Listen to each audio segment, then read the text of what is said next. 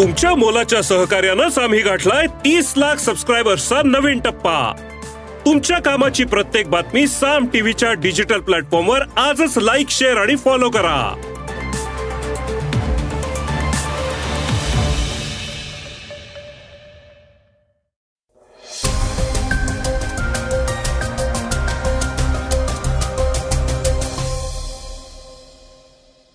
श्रोते हो नमस्कार. मी अनिरुद्ध गद्रे. आणि आपण ऐकत आहात सकाळ पॉडकास्ट संसदेच्या नव्या सभागृहात सुरू असलेल्या विशेष अधिवेशनात महिला आरक्षण विधेयक भाजपने मांडलं आहे. मोदींनी त्याला नवं नावही दिलं आहे. खलिस्तानी अतिरेक्याच्या हत्येबाबत कॅनडाने केलेले आरोप भारताने फेटाळले आहेत. जेई नीट युजीसी नेट या परीक्षांच्या तारखा जाहीर झाल्या आहेत. वेगवान घडामोडीत ऐकूया आदित्य एलवन पृथ्वीच्या कक्षेबाहेर.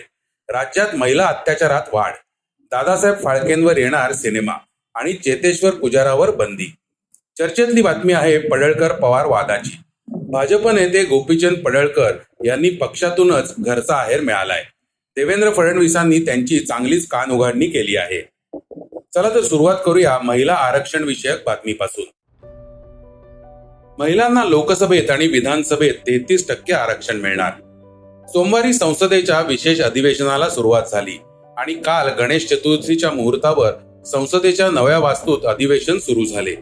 जुन्या संसद भवनाला आता संविधान भवन असं म्हटलं जाणार आहे. संसदेच्या नवीन इमारतीमध्ये महिला आरक्षण विधेयक मांडण्यात आलं आहे.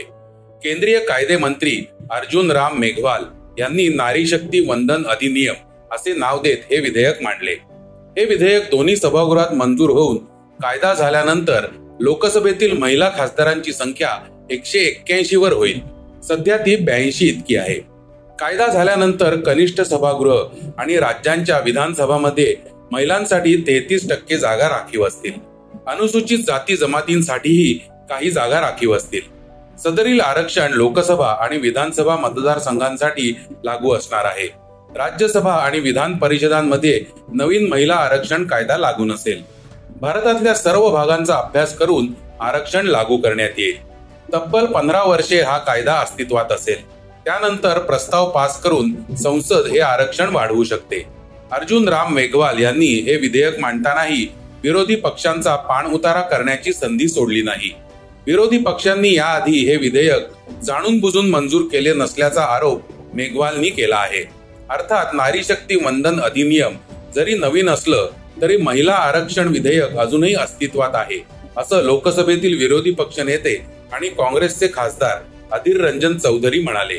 यापूर्वी म्हणजे राजीव गांधी नरसिंह राव आणि मनमोहन सिंग यांच्या सरकारमध्ये त्याची ओळख झाली होती असंही मत त्यांनी मांडलं. मात्र केंद्रीय गृहमंत्री अमित शहा यांनी हे विधेयक अस्तित्वात नसल्याचं सांगितलं. पंतप्रधान नरेंद्र मोदी म्हणाले की दशकांपासून महिला आरक्षणाचा मुद्दा मागे राहिलेला होता. अटल बिहारी वाजपेयी यांच्या सरकारने एकोणीसशे शहाण्णवमध्ये आरक्षण विधेयक आणलं होतं. मात्र त्यानंतर प्रयत्न झाले नाहीत. हे पवित्र कार्य नव्या संसदेतून होत आहे. लोकसभा आणि विधानसभांमध्ये महिलांना अधिकचं प्रतिनिधित्व या कायद्यामुळे मिळणार आहे. महिला आरक्षणासाठी घटनेत दुरुस्ती करणार असल्याचं पंतप्रधान नरेंद्र मोदी यांनी सांगितलं. भारताचं कॅनडाला प्रत्युत्तर. खलिस्तान समर्थक हरदीप सिंग निज्जरच्या हत्या प्रकरणामुळे सध्या भारत आणि कॅनडातील संबंध ताणले गेले आहेत. जी ट्वेंटी परिषदेसाठी भारतात आलेल्या कॅनडाच्या पंतप्रधानांनी परस्पर सहकार्याची भूमिका मांडली होती. मात्र आता त्यांनी भारतावरच काही आरोप केले आहेत. अर्थात भारतानेही या आरोपांना चोख प्रत्युत्तर दिलं आहे. खलिस्तानी दहशतवादी हरदीप सिंग निज्जरच्या हत्येमध्ये भारताचा सहभाग असल्याचा आरोप कॅनडाने केला आहे. त्याचबरोबर कॅनडा सरकारने तिथल्या भारतीय उच्चायुक्तांची हकालपट्टी केली आहे. हे सगळे आरोप मूर्खपणाचे आहेत असं म्हणत भारताच्या परराष्ट्र मंत्रालयाने ते फेटाळून लावले आहेत. शिवाय कॅनडाने दीर्घकाळ आश्रय दिलेल्या खलिस्तानवादी अतिरेक्यांचाही उल्लेख करण्यास भारतीय परराष्ट्र मंत्रालय विसरलेलं नाही.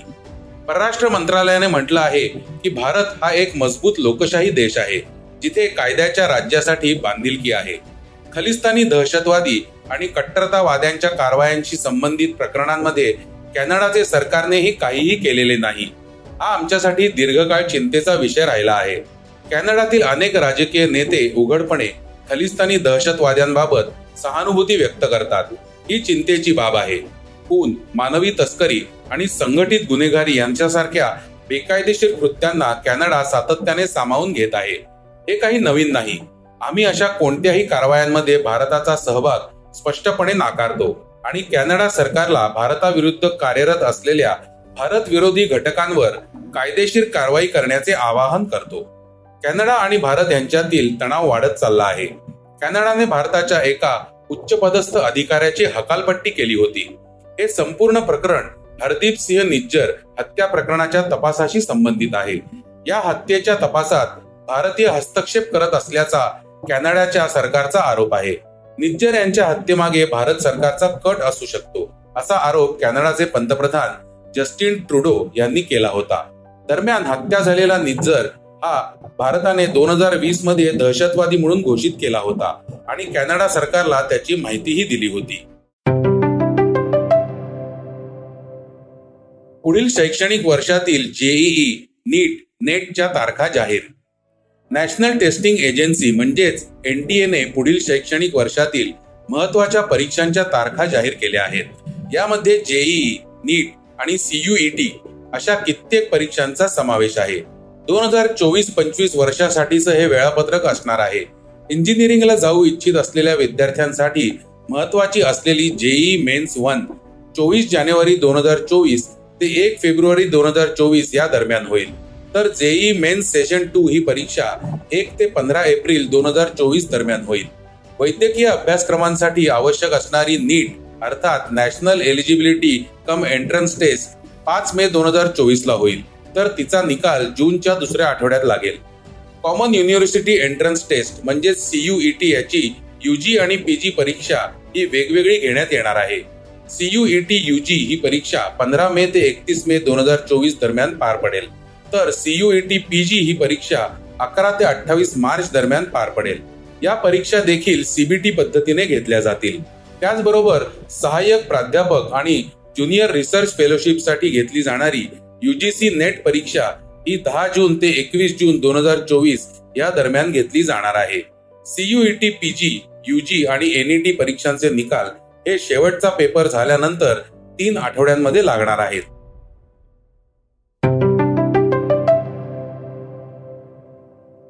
आता ऐकूया वेगवान घडामोडी. इस्रोने आपल्या अधिकृत एक्स म्हणजेच ट्विटर हँडलवरून पोस्ट करत आदित्य एलवन बाबत माहिती दिली आहे आता आदित्य उपग्रह हा एलवन लँग्वेज पॉइंटच्या दिशेने प्रवास करत आहे. हा पॉइंट पृथ्वीपासून सुमारे पंधरा लाख किलोमीटर अंतरावर आहे. या पॉइंटवर पोहोचण्यासाठी आदित्यला इथून पुढे एकशे दहा दिवसांचा वेळ लागणार असल्याचं इस्रोने म्हटलंय. राज्यात महिलांवर बलात्कार विनयभंग अपहरण आणि कौटुंबिक हिंसाचाराच्या घटनांमध्ये वाढ झाल्याचं पोलिसांच्या आकडेवारीतून समोर आलं आहे. या वर्षीच्या पहिल्या आठ महिन्यात मुंबईत महिलांचे विनयभंग किंवा अश्लील वर्तनाच्या एक हजार दोनशे चोपन्न घटना तर पाचशे एकोणपन्नास बलात्काराच्या गुन्ह्यांची नोंद मुंबई पोलिसांकडून करण्यात आली आहे. राज्यातील अन्य शहरांच्या तुलनेत हे प्रमाण चार पटीने जास्त आहे. मुंबईनंतर पुणे आणि नागपूर शहरात अधिक गुन्हे नोंदवले गेले आहेत. R R R Baahubali fame निर्माते एस एस राजामौली आणखी एक भव्य दिव्य चित्रपट घेऊन येत आहेत. भारतीय चित्रपट सृष्टीचे जनक दादासाहेब फाळके यांच्यावर आधारित हा बायोपिक असून या चित्रपटाचे नाव मेड इन इंडिया असल्याची माहिती राजा मौलींनी दिली आहे. भारतीय चित्रपट सृष्टीला जन्म दिला त्यांच्यावर चित्रपट बनवणे आव्हानात्मक असल्याचं त्यांनी म्हटलंय. भारतीय संघाचा स्टार फलंदाज चेतेश्वर पुजाराची गणना टीम इंडियाच्या सर्वोत्तम फलंदाजांमध्ये केली जाते. इंग्लंडमध्ये काउंटी क्रिकेट खेळत आहे पण सहकाऱ्यांच्या कृतीमुळे त्याच्यावर एका सामन्याची बंदी घालण्यात आली आहे.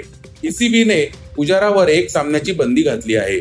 खेळाडूंच्या वाईट वागणुकीमुळे ससेक्सवर बारा गुणांचा दंड ठोठावण्यात आला असून त्यामुळे कर्णधार पुजारावर एका सामन्याची बंदी घालण्यात आली आहे. आता बातमी चर्चेतली. पडळकरांचं वक्तव्य चुकीचंच. फडणवीसांनी कान टोचले. एकीकडे सरकारमध्ये भाजप शिवसेना शिंदे गट आणि राष्ट्रवादी अजित पवार गट सामील असला तरी त्यांच्यातले वाद काही लपून राहिलेले नाहीत. सत्तेचं लोणी खाताना एकमेकांमध्ये संधान बांधून असलेल्या या आघाडीतील नेत्यांमध्ये मात्र अनेकदा वाद होताना दिसतात. नुकतेच भाजप नेते गोपीचंद पडळकर यांनी उपमुख्यमंत्री अजित पवार यांच्यावर टीका केली. ते काय म्हणालेत ऐकूया. बघा अजित पवारांना मुळात आम्ही मानत नाही. हा लबाड लांडग्याचं लबाड पिल्लू आहे. आम्ही अशा लोकांना मानत नाही. आणि त्यामुळं मी त्यांना पत्र द्यायचा काही विषयच नाही. कारण ते नेहमी आमच्या विरोधातले आहेत. ते कुठं जरी आले आमच्याबरोबर आले तर त्यांची काही भूमिका बदलल अशी परिस्थिती नाही. त्यामुळं आम्ही त्यांच्या त्यांना पत्र देण्याची मला काही गरज वाटत नाही.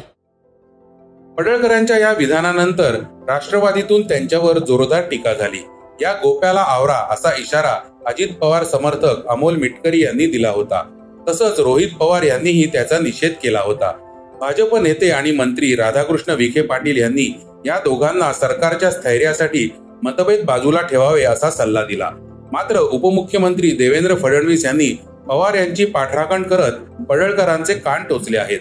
ते म्हणाले गोपीचंद पडळकर यांचं वक्तव्य अयोग्य आहे. अशा प्रकारचं वक्तव्य त्यांनी करणं हे चुकीचं आहे. तीनही पक्षातल्या नेत्यांनी कार्यकर्त्यांनी आणि आमदारांनी तिन्ही पक्षातल्या नेत्यांचा सन्मान ठेवला पाहिजे आणि अशा प्रकारच्या भाषेचा बिलकुल उपयोग करू नये असं माझं स्पष्ट मत आहे. तर श्रोते हो हे होतं आजचं सकाळचं पॉडकास्ट आजचं सकाळचं पॉडकास्ट तुम्हाला कसं वाटलं हे आम्हाला सांगायला विसरू नका. युट्यूबवर देखील तुम्ही सकाळचं पॉडकास्ट ऐकू शकता. त्यावरील तुमच्या प्रतिक्रिया सूचना आमच्यापर्यंत जरूर पोहोचवा. आणि सगळ्यात महत्वाचं म्हणजे सकाळचं पॉडकास्ट तुमच्या मित्रांना कुटुंबियांना नक्की शेअर करा. उद्या पुन्हा भेटूयात. धन्यवाद. वाचा बघा आणि आता ऐका आणखी बातम्या. ई सकाळ डॉट कॉम वर. तुम्ही हा पॉडकास्ट ई सकाळच्या वेबसाईट आणि ऍप वर सुद्धा ऐकू शकता. विसरू नका या पॉडकास्टला आपल्या आवडीच्या पॉडकास्ट ऍप वर सबस्क्राईब किंवा फॉलो करायला.